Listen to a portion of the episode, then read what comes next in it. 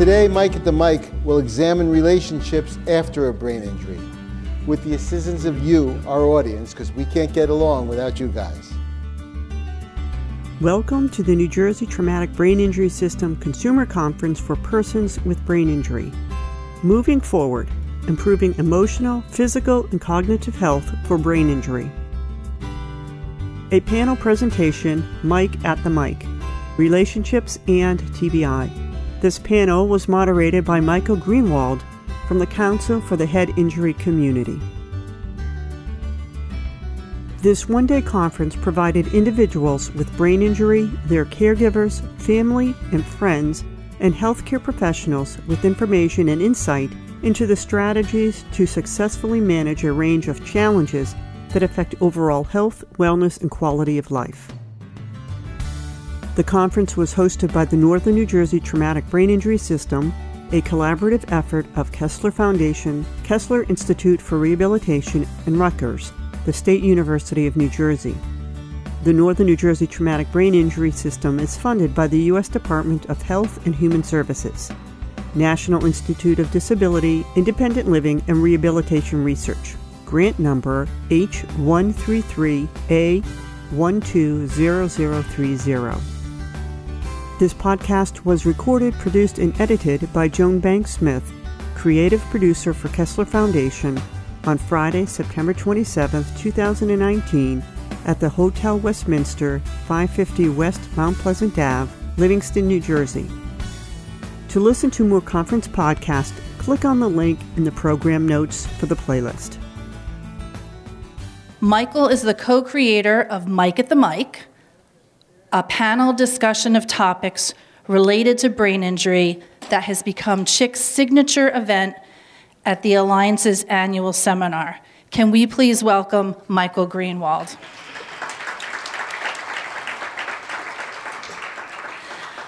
So today he's brought with him three panelists. His first panelist is Richard Anderson. Richard sustained a traumatic brain injury in 2004 when he was struck by a drunk driver while on vacation with his family. In addition to losing his sense of taste and smell, he has lingering short-term memory deficits, and he struggles to find the right words to express his thoughts and emotions. Despite these challenges, he is committed to increasing the awareness of TBI and advocating on behalf of the TBI community. He serves on BIANJ's Board of Trustees and is a member of Kessler Foundation's TBI Consumer Advisory Board. Richard and his wife, Rose, are also active members of CHIC. Please welcome Richard Anderson. Oh, the pocket's closed. So. Next, we have our panelist, Scott Pohlman. Scott sustained a TBI when he suffered a fall at home shortly after his 40th birthday. After years of therapy, coupled with determination and the support of BIANJ, he now lives on his own in an accessible apartment in Somerville, New Jersey. He joined CHIC and volunteered for Mike at the Mic with the goal of using his experience to advocate for and learn from others who are navigating the world of brain injury. He enjoys playing guitar and writing about baseball and recently started practicing yoga. Please welcome Scott. And our last panelist this afternoon is Tom Grady. Tom has served as the Director of Advocacy and Public Affairs for BIANJ since 2002. During this time, he has been a liaison to CHIC and has developed many relationships with people impacted by brain injury. However, his connection to brain injury started in 1981 when he sustained and survived a ruptured arteriovenous malformation, or AVM. Given both his professional and personal experience with brain injury, Tom is uniquely qualified to serve as a Mike and the Mic panelist. Please welcome Tom. Thank you. And at this time, I'm going to turn it over to Mike Greenwald. Thank you so much. Thank you so much. We had introductions to each of our members, but I believe the introductions were just done. So what I'd like to do is give you an introduction to our program And then I'd like to go right into our questions. So I'm going to be talking today about our topic. The dictionary defines the word relationship as an emotional or other connection existing between people. In this definition, the dictionary uses the term connection, but it ignores the fact that this connection can be hugely affected by a brain injury. Today, Mike at the Mic will examine relationships after a brain injury with the assistance of you, our audience, because we can't get along without you guys. The following members of our distinguished panel from CHIC were already mentioned and introduced. On the left, Richard Anderson. In the middle, Scott Pohlman. And on the right, the person who CHIC does not exist without, Tom Grady. Now, I'm going to start off by asking a question myself, but that better be the last question that comes from me. All the rest of the questions, remember the topic. Topic is relationships. Rich. Yes? In a relationship after a brain injury, who loses the most? The survivor or the significant other? I truly believe the caregiver loses the most. I repetitively said that because I have strong feelings about it. And the reason is because I got used to myself being different. And I accept it with difficulty, but that's on my side. The problem is the caregiver, especially with the time that elapsed since my incident happened 15 years ago, the years that pass, and I have a long history. When I got hurt, I was 47, and I was married over 20 years at that point. And so there's a lot of history with the old caregiver that the caregiver has for you. And the early years, the empathy is very strong. But time passes, fortunately or unfortunately, a lot goes by fast. And because there's a long history of her, my wife, having memory of me in the old way, her default system goes back to what I used to be. And so it's hard for the caregiver to accept a new guy, or like I've accepted, and they get more frustrated with me, with my personality or my behavior being somewhat more permanently different. Because that's the problem that I blame the caregiver having, more trouble than I do. So I hope I explained that well. Would anyone else on the panel like to comment on that? If I can add a couple of words there, because Richard's had a lot more experience with this than I have. Hopefully someday, God willing, I will have as much experience as he does. But in my TBI was a little over 2 years ago, and before that, my niece, who was then 5 years old, had an acquired brain injury. And while she went through, I mean, it's unfathomable the things she had to relearn as a five-year-old. But from an emotional standpoint, I think it was harder on the caregivers in the sense that ignorance is bliss, because she never quite, grasped just how dramatically she changed.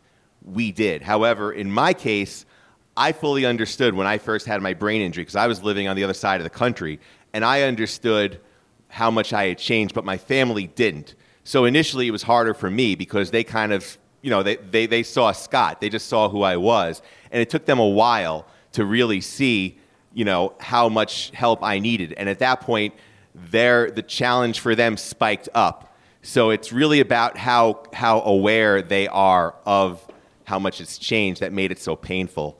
So in conclusion, I think it's harder on the caregiver when they see someone is suffering. But once the person, like for me, I've moved on with my life, I've been able to build a life, and it's not as hard for them. But it's hard for me to remind myself that I need to keep going in my new self. And so it kind of fluctuates depending on the situation, but it's challenging for everyone in one way or another. So that's my experience. Well said. Audience, please feel free to jump in and ask a question regarding this. Otherwise, I have another question that I will ask, but you don't want me to ask too many. Let's see. Tom, this has to do with communication. How is communication of feelings so very important for all those who are part of a relationship? I think from the perspective of a professional and dealing with a lot of people impacted by brain injury, the communication is extremely important because you have to really empathize with the person as best as you can. You know, a lot of times you really can't do it fully, but having been through the experience of having arteriovenous malformation and getting through that, and I'm also a person with an unruptured brain aneurysm. Luckily, doctors don't think it's going to be a problem down the road, but you never can tell. But I think having that unique perspective does give a sense of empathy to deal with anybody who's being impacted by brain injury. So brain injury has been both a professional and a personal interest of mine. And how I got to the Alliance way back when was not, it was coincidental. I thought I was applying to a different position, different organization, BIANJ, Business Industry Association in New Jersey. You know, so when I got a call from BIANJ, our BIANJ had to be a sign that I was destined to use empathy, i.e. communication, to help benefit this particular community. So communication was extremely important in this too? Yes, absolutely, absolutely. And I think empathy is a part of communication. And I think you have to have empathy in the general disability field, but especially in this particular area of brain injury, no question about it. In my mind. The question I'm going to ask now, since I don't see any hands up, although I find it difficult to see anything, if you have a question, please raise your hand and somebody with one of the mics can run around and get a question from you. Ah. I was going to try to close that door. Have you found that with a caregiver, in my case, my wife, the big problem has been jealousy, because I was the one getting all the help and sympathy, and not sympathy, but all the professional help and everything dealing with this. When she had this thing, because we've been together for so many years, she felt that she should be taking care of me and she can fix me.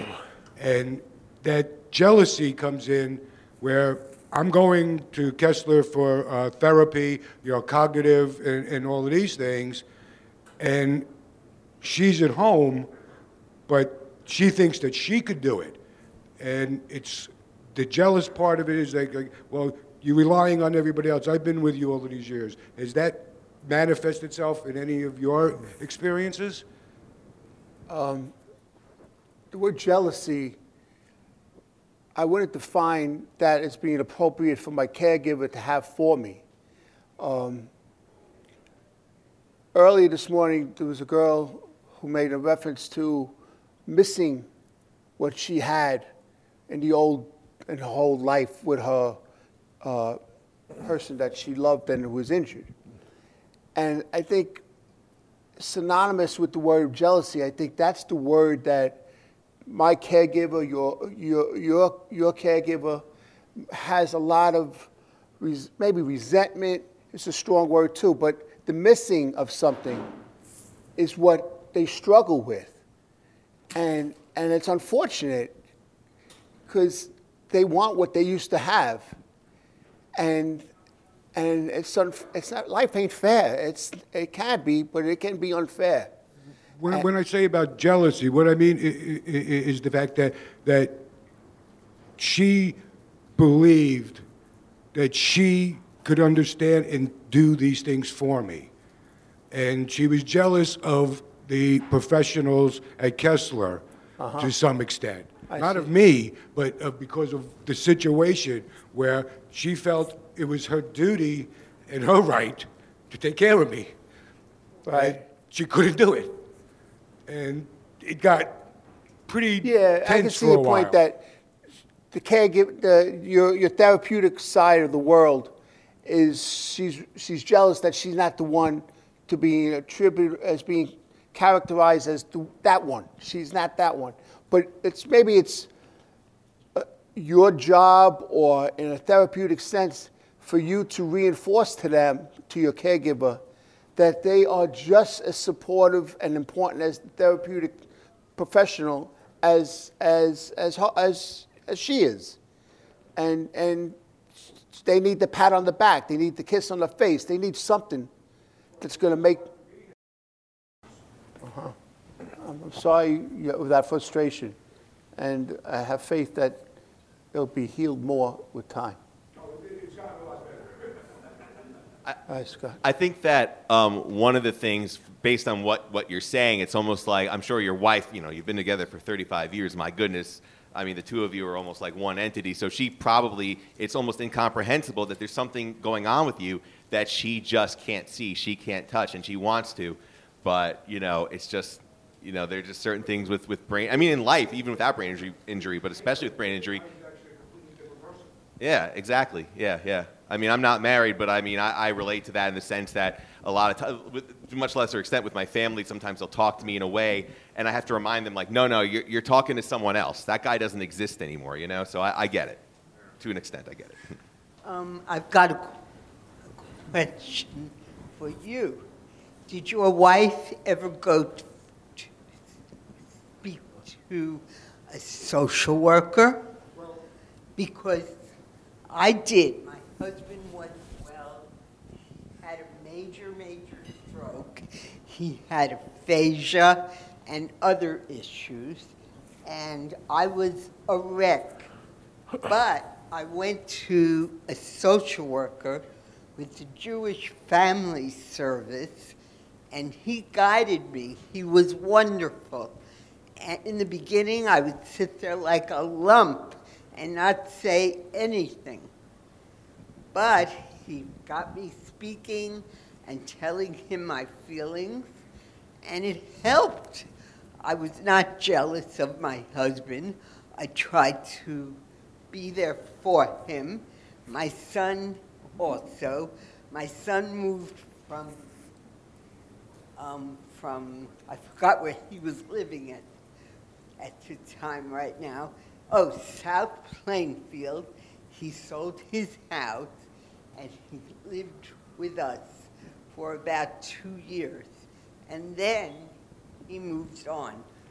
But your wife, even now, she should go to a social worker. She finally understood that, and she actually has a therapist. And everything's a lot better than it was. Fantastic. I see a question over here. Okay. We're coming. Okay, thank you so much, Bates. I don't have a question, but I guess I like a comment or a statement. Go ahead. That, like for me, my brain injury, I don't think that I'm broken, per se. I just do the best with what I got, and through the working with my mother and God and great people like the crew that I'm with here today, you know, I just make it work and do the best I can each day. Fantastic. That's all I have to say. Thank you. Thank you. Guys, I have a question that might have a different answer depending upon how old you are. I'll ask Scott first, since he's one of our youngest. Has your brain injury ever caused you to consider ending a relationship? And please give us details. Okay, this is actually surprisingly easy. I have, because I was living in California for almost 20 years, so the extent of my relationships on the East Coast outside of my family were basically just through Facebook, like people I hadn't seen, you know, since I was in high school or before. So when I left California, I didn't even really say goodbye, honestly. I just packed up and went to New York because I didn't know what I was getting myself into. And I've made new friends and met new people, like my friend back there, Liz, in the back, who, you know, she's been through a lot more than I have. And she's been doing this a lot longer than I have. And, you know, we support each other just because, you know, she kind of tells me how things are as far as someone who's lived with this for half her life now. And I try to, you know, I don't know if I help her at all. I try to offer something. But, you know, and it's nice because I'm, you know, I've learned as I've made new friends and built a new life to reconnect with people who I knew all those years in California. I don't see them ever, but you know, we have social media and email. So I haven't like, so initially, yeah, I didn't want to contact anyone. I didn't want to remember my life, but as I built a new life, I was able to sort of embrace my old one. So hopefully that makes sense. Fantastic. All right. I have a comment, Mike. Not necessarily about, pardon me, an ending of a relationship, but a beginning. Well, that's good too. Years ago. It's even better.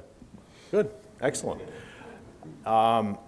Years ago, when I was single, I was talking to an acquaintance of mine at the gym, and I told her I would tell her my dating stories and so forth. And I also told her about the brain aneurysm, brain AVM I had. And she says to me, "You don't tell dates that you had that, do you?" I'm like, "No, but I don't make it a point not to." But the point is, how I interpreted it was there would be a stigma associated with having brain surgery.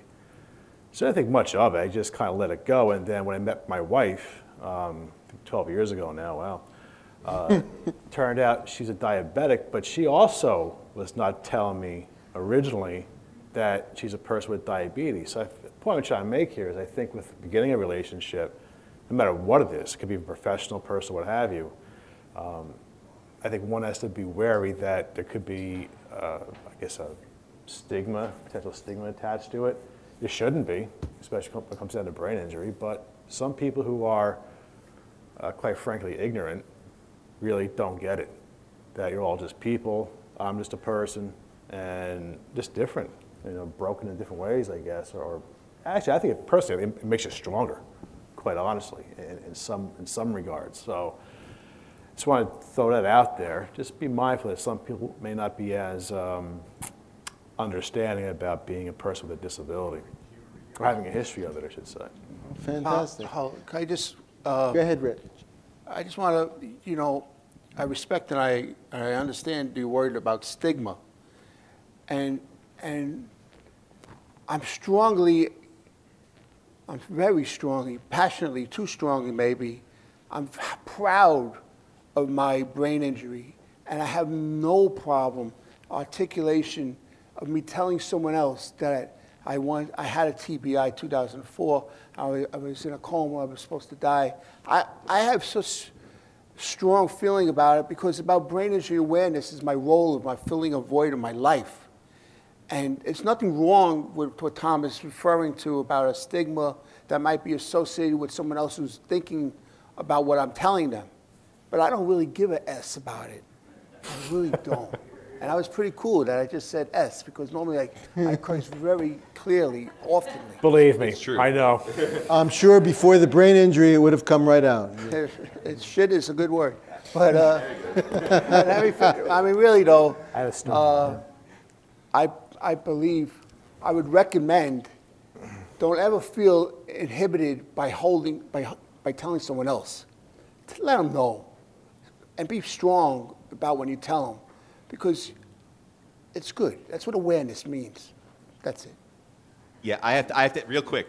I got to ask him because Tom brought something that's relevant to me right now. Because yeah, in the world of dating, it's like because I've heard people say, "Oh, don't say that right away. Don't scare them off." It's like if I'm going to scare them off, I want to scare them off within the first 10 seconds. You know, just save some time, right? Yeah, exactly. So anyway, that's my input on this. I had a question. Oh, sorry. I just wanted to ask to you who have survived traumatic brain injury, do you ever feel guilt for having suffered your injury. I ask because frequently, you know, my husband, who is my hero, the fact that he gets up every day and does what he does is amazing to me. But he will ask me so many times, or say to me so many times throughout the day, I'm so sorry that I did this to you, I'm so sorry. Is that something that you feel? And what's the right thing to say? I'm like, oh my God, don't be sorry, you didn't do this, you know, it was an accident. But how would you want someone to respond to that? I hope that my recorder is working, because I do that to my family all the time. Stop and I know, doing it. It's very upsetting. Yeah, I know. I know it's not my fault, and it's not Richard's fault or anyone's fault here, but like there is that frustration, like, you know, being a independent for 20 years, and then all of a sudden having to depend on other people when they have their own lives, you know, to just show up on their doorstep as a 40-year-old man and interrupt their lives. I felt bad about it, you know, and so I keep quiet about the apology now.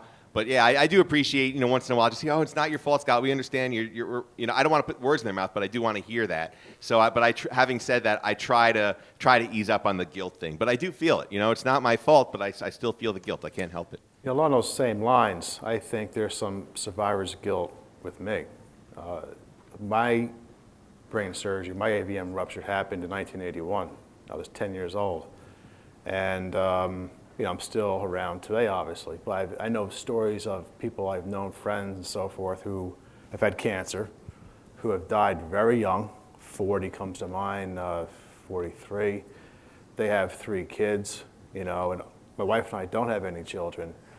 Yeah, I can't help but think sometimes, you know, why them and not me? Not to say I want to die or anything, believe me, but you can't help but wonder. I mean, you know, if I don't want to jinx myself, but were to die today, you know, there wouldn't be a kid around to, you know, worry about, if you will. But it really, there is some survivor's guilt there. It really is. And I don't dwell on it too much, but now it's kind of brought up, I thought, why not mention it? But I think the bottom line is that if you're providing some sort of value in your life to somebody, you're not wasting your life. It's just a different way of appreciating it. To learn more about our research, go to KesslerFoundation.org. Follow us on Facebook, Twitter, and Instagram. Listen to us on Apple Podcasts, Spotify, SoundCloud, or wherever you get your podcasts.